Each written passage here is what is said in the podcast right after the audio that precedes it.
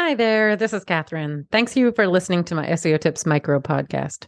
So, before we get into today's SEO tip, I just wanted to share with you the ways you can support the podcast if you're enjoying all the tips and finding them useful.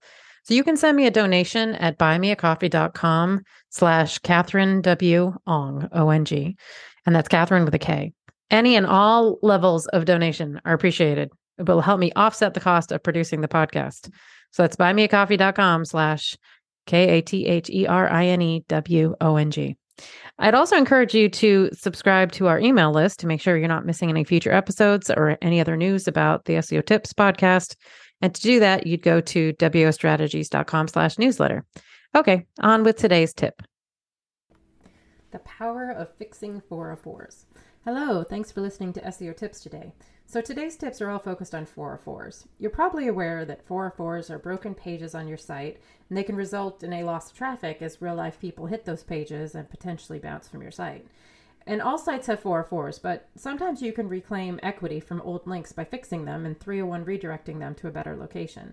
Google needs you to redirect them to like content because otherwise they're going to see your new 301 from the broken link to the new destination as a 404, just FYI. So as you're deciding where to redirect your links, I usually do a site colon search in Google with your domain name of your site and then quotes around the topic to find the page that Google thinks is most related to the broken link you're redirecting. This is also where sometimes the Wayback Machine is really helpful. I'll stick the old URL, which I can't load anymore, I have no idea what was on there, stick it in the Wayback Machine, see what's on the copy, then go ahead and do a Google search, find where the new copy is living. And if there's no relevant page, you can redirect the link to the closest category page and just hope for the best. Um, you can find your 404s in your favorite crawling tool. Ahrefs, Screaming Frog, Deepcrawl, they all report on them. You're going to want to focus, however, on the ones that have high quality backlinks pointing to them or have traffic to them or in, yeah, the, basically those two. Most of the time, your standard 404 page either has a 404 or page not found in the page title, and then you can easily use the page title filtering in Google Analytics or your web analytics package of choice to pull a report of all the 404s that have traffic. You can also use the APIs to connect Google Analytics and Google Search Console to both Screaming Frog and Deepcrawl before you crawl, and then it will provide you with backlinks that are the highest priority to fix.